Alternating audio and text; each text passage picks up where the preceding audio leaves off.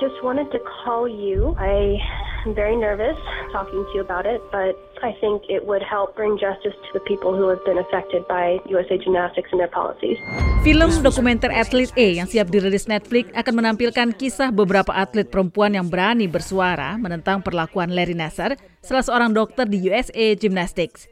Per tahun 2018 lalu, Nassar telah dijatuhi hukuman penjara antara 40 hingga 125 tahun. Film ini juga menyoroti masalah-masalah lain dalam organisasi USA Gymnastics.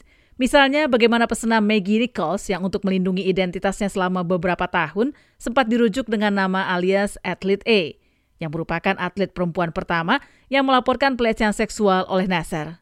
Klaimnya ketika itu diabaikan Presiden USA Gymnastics Steve Penny yang kemudian juga difonis bersalah karena merusak barang bukti. When I had written my book in 2008, they took some of those claims seriously and said we're going to investigate some of these things. Think how many young women would have been saved. Kalau saja uh, ketika saya menulis buku pada tahun 2008, mereka memperhatikan dengan serius tuduhan-tuduhan yang ada dan mengatakan, "Baik, kami akan menyelidikinya." Bukan tidak begini. Coba pikirkan berapa banyak perempuan muda yang dapat diselamatkan. Tidak saja dari Larry Nazar, tapi juga dari beberapa tindakan pelanggaran yang dilakukan para pelatih. Tetapi mereka tidak melakukan itu.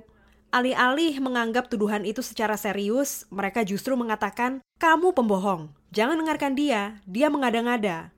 Dia cari perhatian." Dan ini sangat menyedihkan.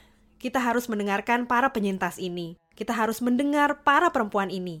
Demikian pernyataan Jennifer Say, produser film Athlete A yang juga seorang mantan pesenam. Film ini juga merinci berapa banyak pesenam yang dipaksa mengikuti latihan atau kompetisi secara ekstrim oleh pelatih mereka, antara lain didorong untuk tetap tampil meski dalam keadaan cedera, tidak makan atau berpuasa, dan tidak boleh memprotes tindakan-tindakan itu. Jennifer Say mengatakan USA Gymnastics telah membuat pertunjukan luar biasa dengan mengklaim telah melakukan perubahan di dalam organisasi itu.